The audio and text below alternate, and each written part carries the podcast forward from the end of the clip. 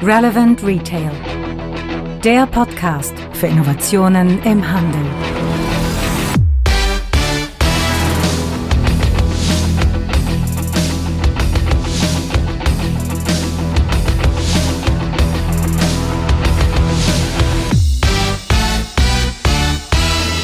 Und da sind wir wieder. Unserer Folge 67 unseres Retail Innovation Radios. Mein Name ist Frank Rehme und ich beschäftige mich seit vielen, vielen Jahren mit dem Thema Innovation im Handel. Exakt jetzt haben wir schon fast Jubiläum seit 15 Jahren. Und äh, ja, freue mich, mit euch heute folgende Themen anzugehen.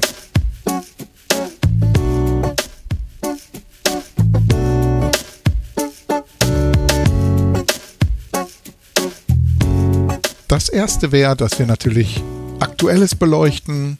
Da gibt es etwas, wo man sich auf die zweite Welle von Corona vorbereitet. Edeka, die Union und Facebook. Dann reden wir über Trends im Handel. Es gibt ein neues Netzwerk zum Thema Retail Analytics. Es gibt ein Maskomat, was immer das auch ist. Und Globus testet neue Produkte. Ja, dann gibt es auch wie immer ein Interview, hochinteressant mit Alex Süssel diesmal zum Thema Zutrittsregelung, ähm, Analytics im Store, wie kann ich dann Nebeneffekt noch erreichen, indem ich die Corona-Regeln einhalte, aber dann trotzdem noch etwas machen kann für meine Shop-Optimierung.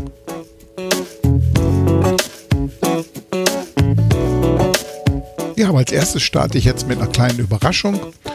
Unsere Mitautorin und Mitgründerin von Zukunft des Einkaufens, die liebe Heike Scholz, hat zwei Bücher in die Welt gesetzt.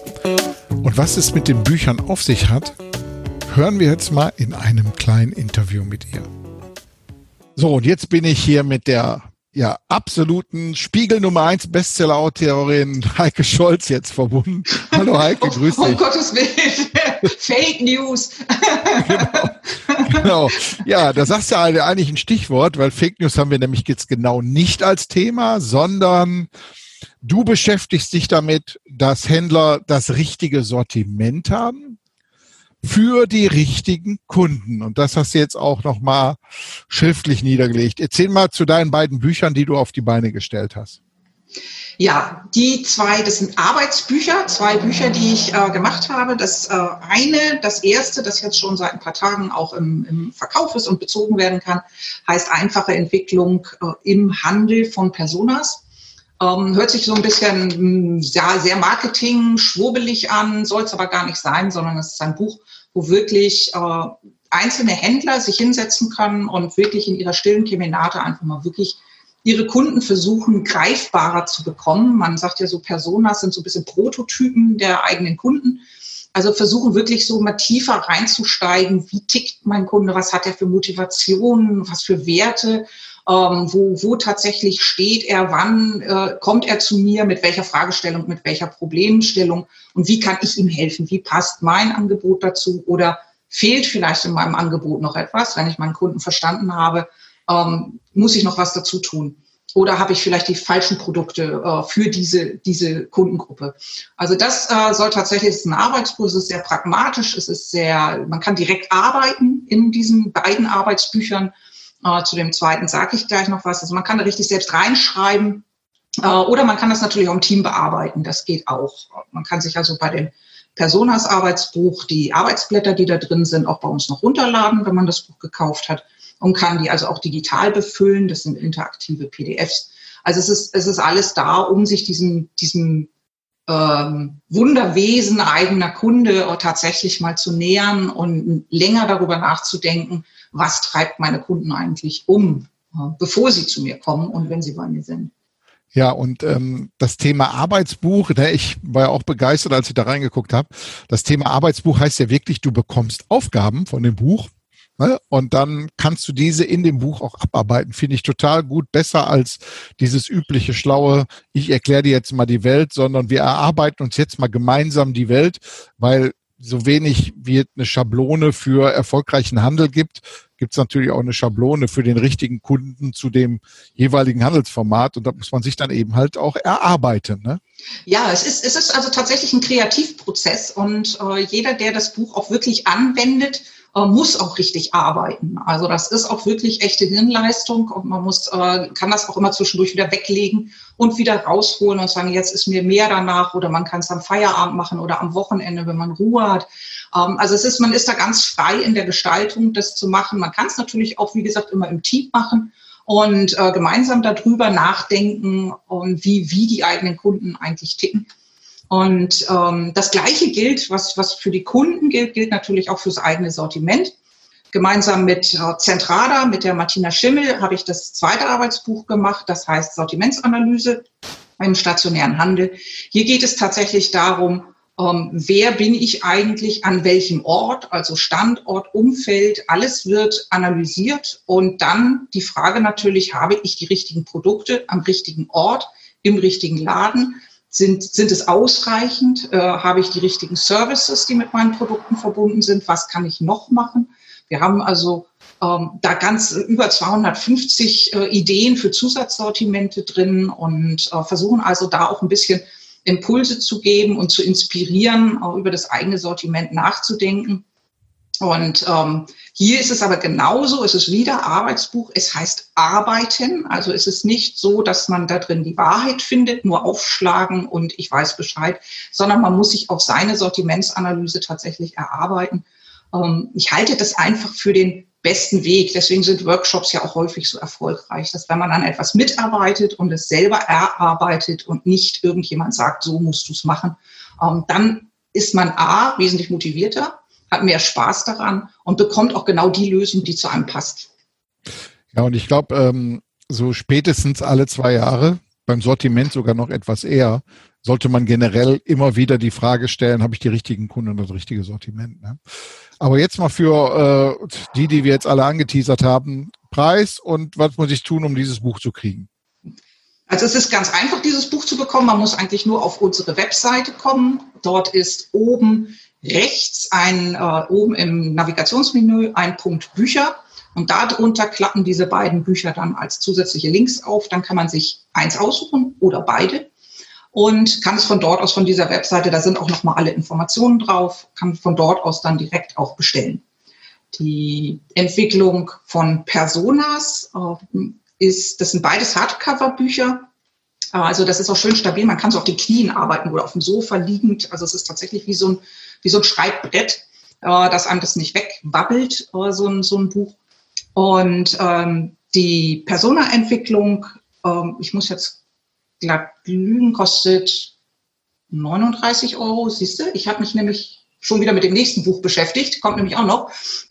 23,50 ist die Sortimentsanalyse und ähm, ich glaube, etwas über 30 Euro ist die, ist die Persona-Entwicklung. Ähm, können wir aber auch noch mal in die Shownotes packen, weil ich das ja. jetzt gerade tatsächlich nicht weiß, bevor ich was. Falsches erzähle. Also auch unser Aufruf an die großen Filialisten, nicht nur beide Bücher kaufen, sondern 100 von jedem und äh, in der Mannschaft und Frauschaft verteilen, damit alle die frohe Botschaft der richtigen Kunden und des richtigen Sortiments rauskriegen. Danke, Heike. Ja, gerne. Einen kleinen Nachtrag, ein PS habe ich noch, einen kleinen, kleinen Nachtrag. Nachtrag one more thing. Nach, Nachtrag, one, more, one more thing. Ja, ich mache jetzt mal den Steve Jobs. Äh, ich, äh, wir werden in den nächsten zwei bis drei Wochen ähm, einen kleinen E-Mail-Begleitkurs für die Persona-Entwicklung aufsetzen. Das heißt, äh, jeder ist gern eingeladen, der das Buch hat, ähm, sich auch zu diesem E-Mail-Kurs mit anzumelden, beziehungsweise wir werden alle ansprechen, die das Buch gekauft haben und sie einladen, daran teilzunehmen. Es geht so ein bisschen um Motivation. Ich habe noch den einen oder anderen Tipp oder Kniff äh, in petto, äh, den man noch nutzen kann und der ganz interessant ist bei der Bearbeitung dieses Buches. Und man kriegt immer so eine kleine Motivation von mir. Alle paar Tage wird man nochmal gepiekt, dass man doch äh, arbeitet auch mit dem Buch und es nicht in den Bücherschrank stellt. Ja, dann top. Dann warten wir drauf, dass jetzt im Handel viele davon profitieren. Besten Dank, Heike.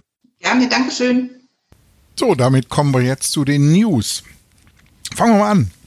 Teil 1 ist, Union will Läden sonntags öfter öffnen. Ist ja eine Geschichte, die schon fast wie so ein Running Gag durch die ganze Branche läuft.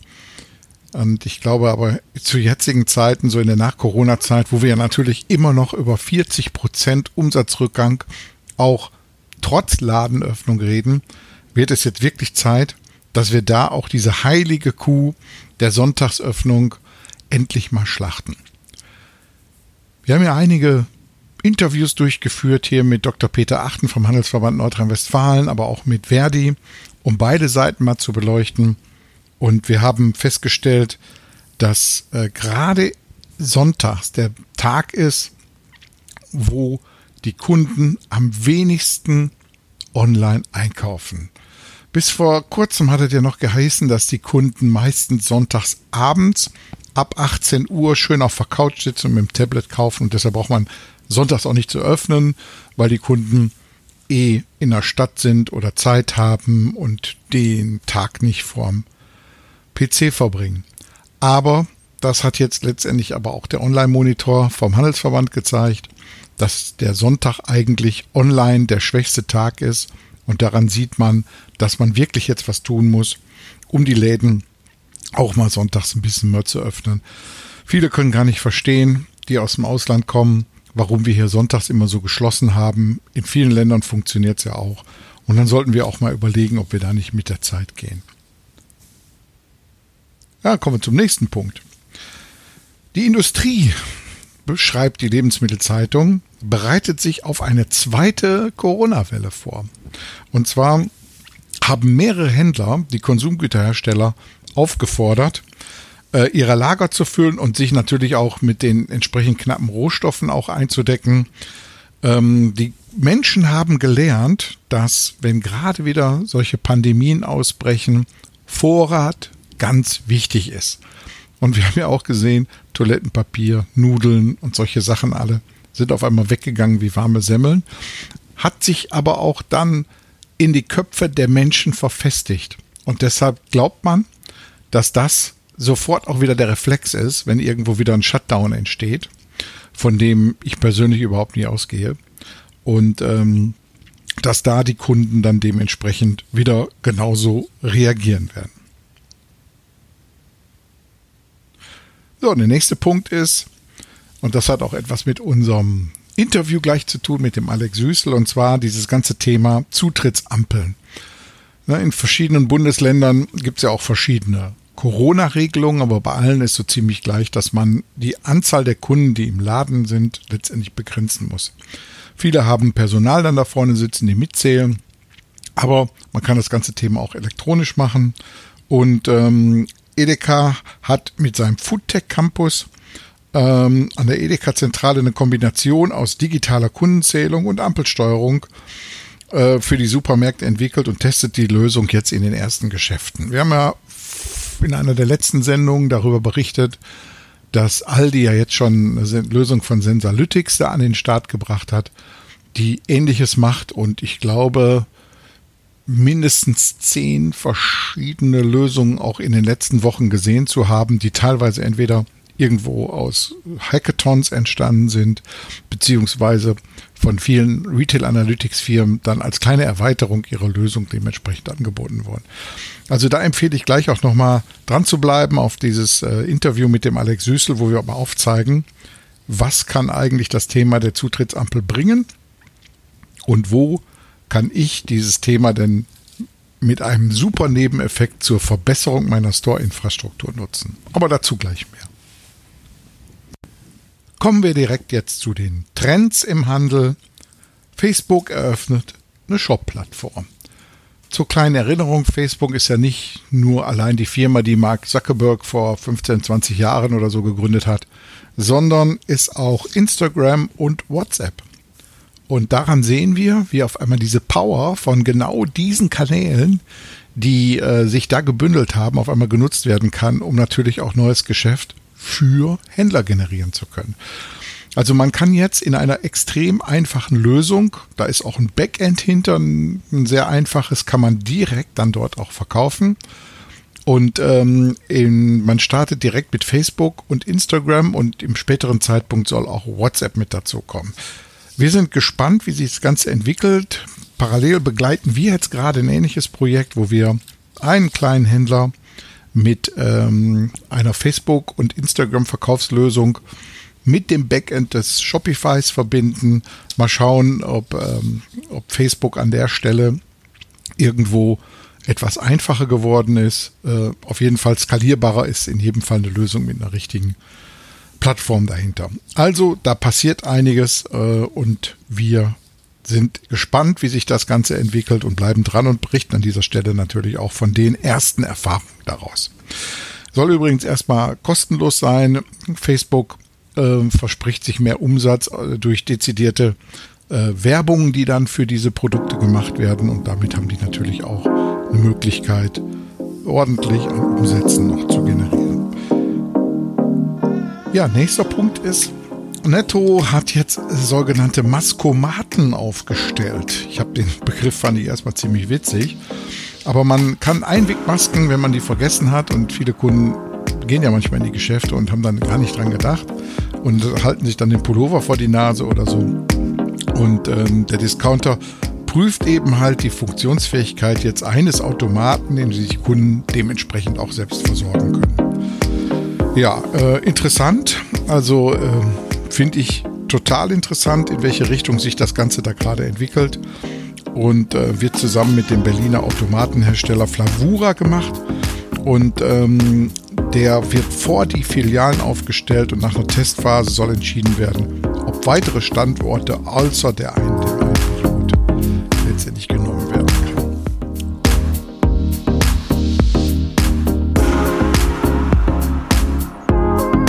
Ja, dann kommen wir jetzt zu Globus. Globus testet Produktakzeptanz, berichtet die Lebensmittelzeitung hier. Und ähm, Globus ist ja ein SB-Warenhaus, ähm, das, ja, ich sag mal, von all den SB-Warenhaus-Formaten aus meiner Sicht eigentlich das erfolgreichste ist. Und die haben jetzt äh, schon länger, ich kenne aus verschiedenen Globus-Märkten diese Goods da darum stehen, das sind kleine Automaten, in denen neue Produkte getestet werden. Sprich, das funktioniert folgendermaßen. Ich habe eingekauft und aufgrund meines Warenkorbes wird entschieden, ob ich einen Goodster-Gutschein bekomme. Das ist ein Barcode, der ist dann auf meinem Einkaufszettel draufgedruckt und damit kann ich zum Automaten gehen und kann Produkte ausprobieren und dann hinterher auch mein Feedback dazu abgeben. Hintergrund ist, dass man damit natürlich die Marktakzeptanz von neuen Produkten testen kann. Für die, die den Hintergrund nicht so genau wissen, hier eine kleine Erklärung. Ähm, bis zu 70 Prozent, abhängig von der Kategorie, bis zu 70 Prozent der neuen Produkte ähm, schaffen keinen Markteintritt. Das heißt, sie sind nach kurzer Zeit, haben die keine Kundenakzeptanz und verschwinden wieder. Der ganze Spaß kostet der Industrie 10 Milliarden Euro und natürlich ein Riesenbetrag. Und man muss da letztendlich mal dran schrauben und schauen, was kann man tun, um sicherzugehen, dass die Produkte auch sich am Markt etablieren und dafür ist der Goodster auch da. Man gibt die Produkte kostenlos erstmal aus. Damit wird ein Erstkauf simuliert und dann beobachtet man, weil die Kunden natürlich dann auch ihre Kundenkarte letztendlich immer mit einsetzen, ob dieses Produkt wieder gekauft wird. Da kriegt man dann so ein Gefühl für, ob man damit äh, letztendlich am Markt auch erfolgreich sein kann. Ja, und als letztes Neues kann ich etwas auch ein bisschen in eigener Sache erklären. Und zwar hat das Thema In-Store Analytics bis jetzt immer so ein Schattendasein geführt. Unser Partner in den USA, das Plaid Retail Institute, hat ja schon vor vielen Jahren zusammen mit der Northwestern University das Retail Analytics Council USA gegründet, wo die das ganze Thema In-Store Analytics viel, viel mehr penetriert haben.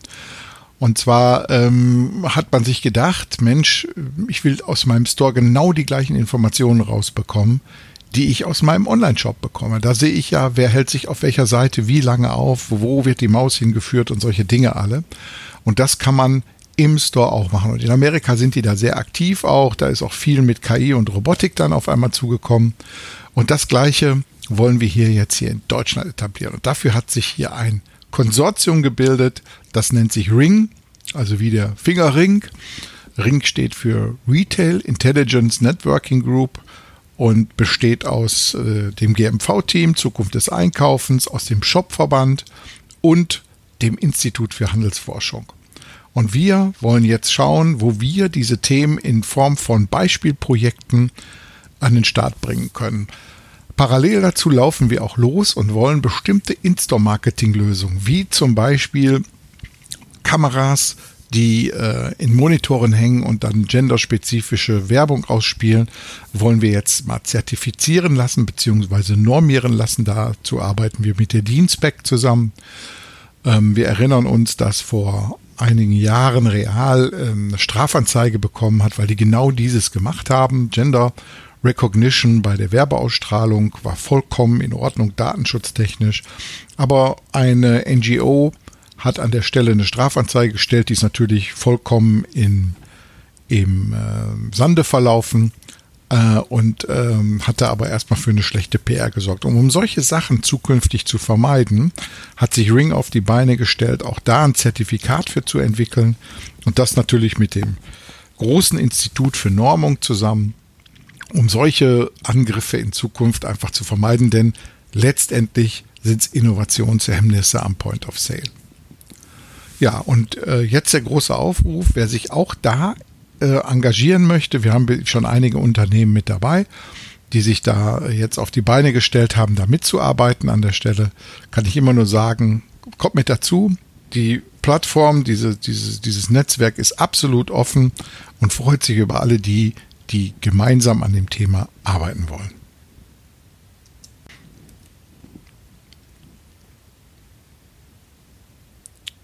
Ja, so kommen wir zum nächsten Thema.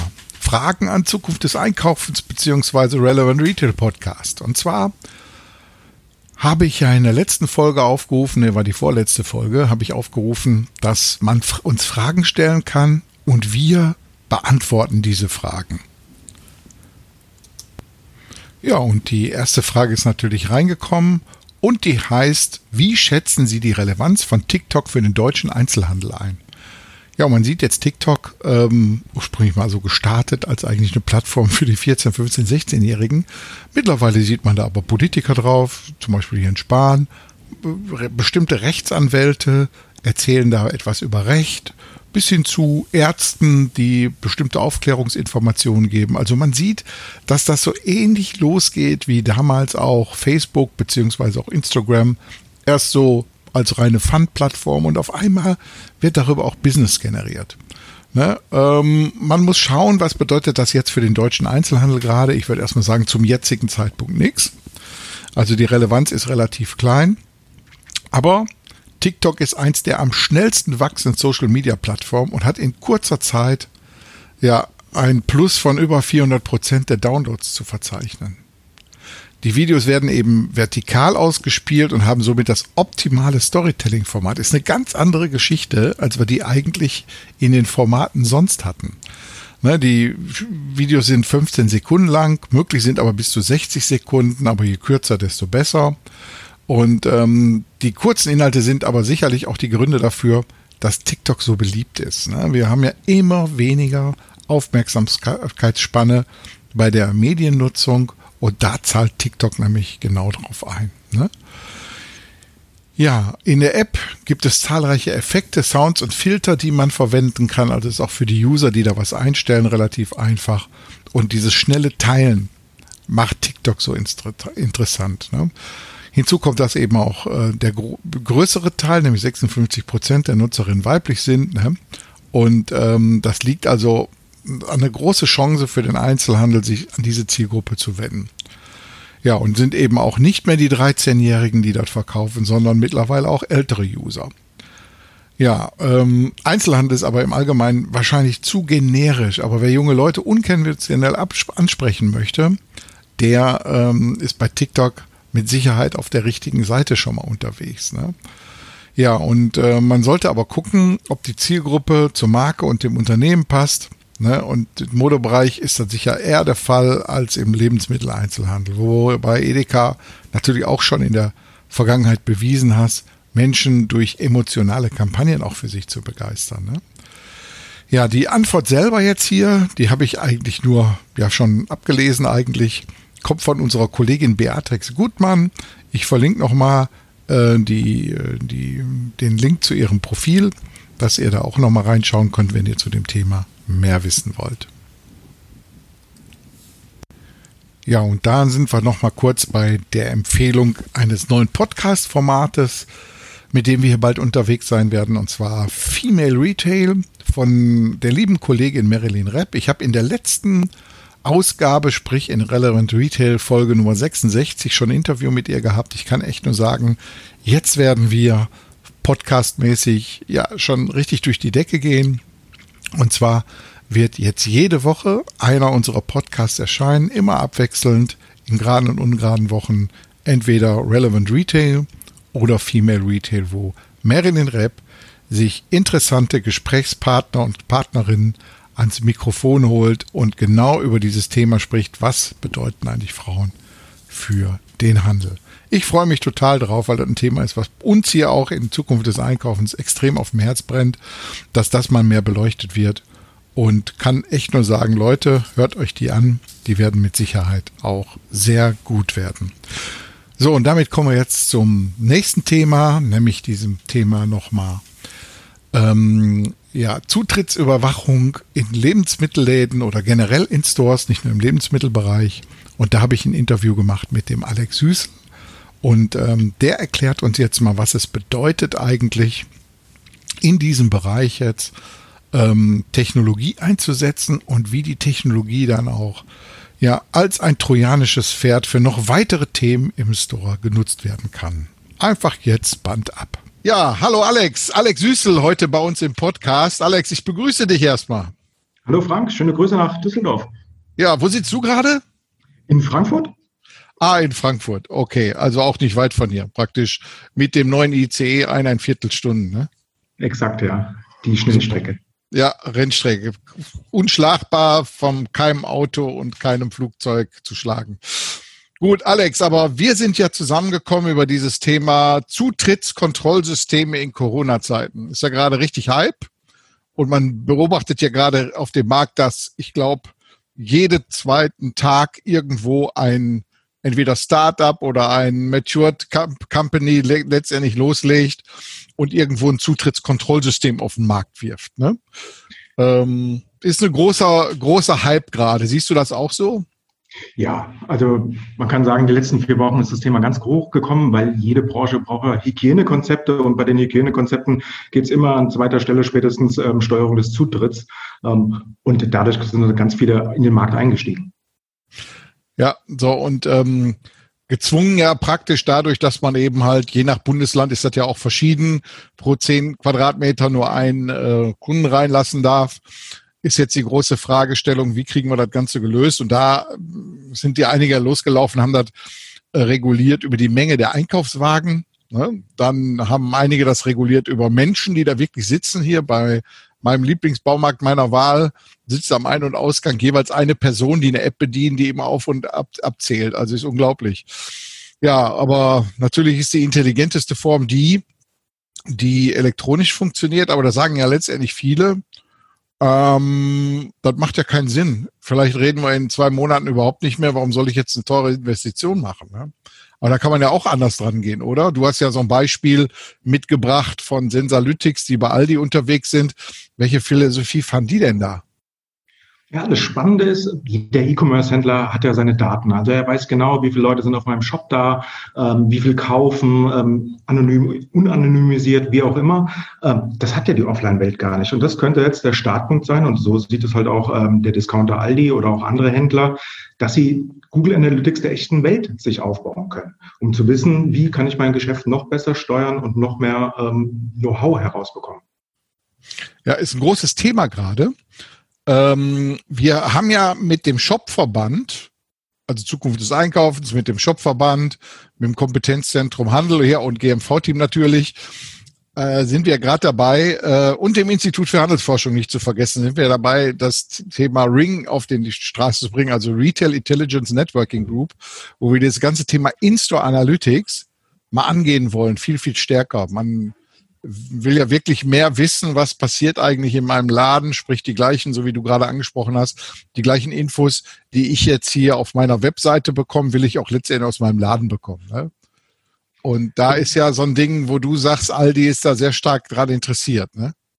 Genau, es ist nicht nur Aldi, ich würde sagen wirklich alle großen Retailer ähm, kümmern sich um das Thema, weil es ist ja nicht so wie bei McDonalds. Bei McDonalds kann man sagen, 100 Kunden, die reinkommen, 100, die auch kaufen. Aber so ist es ja nicht bei jedem im, im Geschäft. Ähm, und jetzt ist halt die Frage, wer interessiert sich für was? Ich kann ja auch Marketingmaßnahmen damit überprüfen, also alles in der späteren Folge, um das ganze System halt auch nachhaltig zu haben. Du sprachst ja schon an, es ist im Moment wahnsinnig viele Startups, wie Pilze aus dem Boden stampfen. Ähm, nur wo ist die Nachhaltigkeit? Ähm, irgendwann ähm, wird die App wieder weggenommen. Ähm, keiner interessiert mehr, ob er eine, eine Maske aufhat oder nicht. Also geht es ja, wie schaffen wir es, die Sensoren auch nachhaltig zu nutzen? Das ist jetzt der erste Start, dass wir den Eintritt kontrollieren und den Checkout. Ähm, aber später wird es mich ja interessieren, in welchen Zonen bewegt sich mein Kunde, gerne noch weiterhin anonymisiert. Ist er männlich, ist er weiblich, ähm, in welcher Mut, also in welcher Laune ist er zum Beispiel auch gerade. Daraus kann ich halt erkennen, in welcher Altersklasse er vielleicht auch unterwegs ist. Und schon habe ich ein viel klareres Bild, wer eigentlich tagtäglich bei mir im Laden einkaufen geht. Ähm, Jetzt gibt es ja verschiedene Wege, dahin zu kommen. Ne? Einmal über Sensoren, aber auch über die bestehende Infrastruktur der Kamera. Ne? Da ist ja hier Novatec hier, die sitzen hier bei mir um die Ecke in Ratingen, die arbeiten mit einer Lösung, die geht auf die existierenden Kameras hin. Mhm. Und dann gibt's ja noch diese 3D-Sensoren. Wir haben die bei uns auch in der Whitebox in der Future City Langenfeld, die äh, dann letztendlich schauen auf ja, ich sag mal schon fast biometrische Merkmale. Ne? Die unterscheiden ja auch Mädels und Jungs. Ne? Genau. Und ähm, das erkennt man im Moment im Markt. Die 3D-Sensoren, ähm, jetzt von Xovis oder von ähm, Hella das ist im Moment der State of the Art oder das ist das beste Produkt, was man draußen nehmen kann. Bei den Kameras gibt es immer noch das, die Problematik technisch halt. Ähm, einmal, dass sie nicht ähm, sekundengenau oder in Echtzeit mir Daten liefern können. Zum Zweiten aber auch, dass auch ähm, Mehrfachzählungen stattfinden durch Schatten, ähm, die entstehen ähm, oder wenn man gleichzeitig ähm, in den Laden reinläuft. Da haben die Kamerasysteme, dafür sind sie nicht ausgelegt, aber die 3D-Sensoren sind da viel tiefer gehend. Mhm. Ja, wenn, wenn ähm, jetzt ein Händler in der Richtung sich äh, ausstatten will, mit welchen Investitionen hat er denn zu rechnen? Ich sage, ich nehme jetzt mal einfach so einen Mittelständler, 600 Quadratmeter, 800 Quadratmeter so die Ecke, der möchte sich damit ausstatten. Wie viel Geld muss der denn in die Hand nehmen, um zumindest schon mal die technische Grundvoraussetzung dafür zu haben? Genau, lassen Sie uns stufenweise machen. Ähm, es kommt erstmal darauf an, wie viele Ein-Ausgänge hat er, also sind sie getrennt. Im normalen Fall ähm, gibt es einen Eingang, einen Ausgang, also braucht man zwei Sensoren in dem Sinne. Ähm, damit hat man die Zutrittskontrolle ähm, oder das People Counting halt durchgeführt. Da kannst du davon ausgehen, es kommt immer auf die Stückmenge halt drauf an, aber so bei 1200 Euro hast du eine Lösung, die die nächsten ja, 24 Monate genutzt werden kann. Also da sind die Softwarekosten dabei, da ist die Hardware mit dabei. Ähm, das ist so roundabout der Preis, der dahinter steht. Mhm. Ähm, die Händler kalkulieren sich auch ganz schnell auf der anderen Art und Weise ob ich jetzt einen Doorman, also einen physischen Menschen ähm, davor habe, der auch in der Stunde mindestens seinen Mindestlohn bekommt, also neun, zehn Euro, lass es mal bei zwölf Stunden Öffnungszeiten, dann bist du bei 150 Euro am Tag. Ähm, jetzt hast du 25 Tage im Monat offen. Ähm, schon nach einem Monat ist eigentlich der ROI gegeben, nur mit dieser einen einzigen Lösung. Mhm. Also macht durchaus Sinn, vor allen Dingen, du kriegst mehr Informationen als nur, wer ist drin und draußen. Und darauf kommt es ja an, dass man daraus die richtigen Schlüsse dann auch ziehen kann. Exakt. In der aktuellen Phase geht es halt auch ähm, der Behörde vielleicht eine Nachweispflicht ähm, zu geben.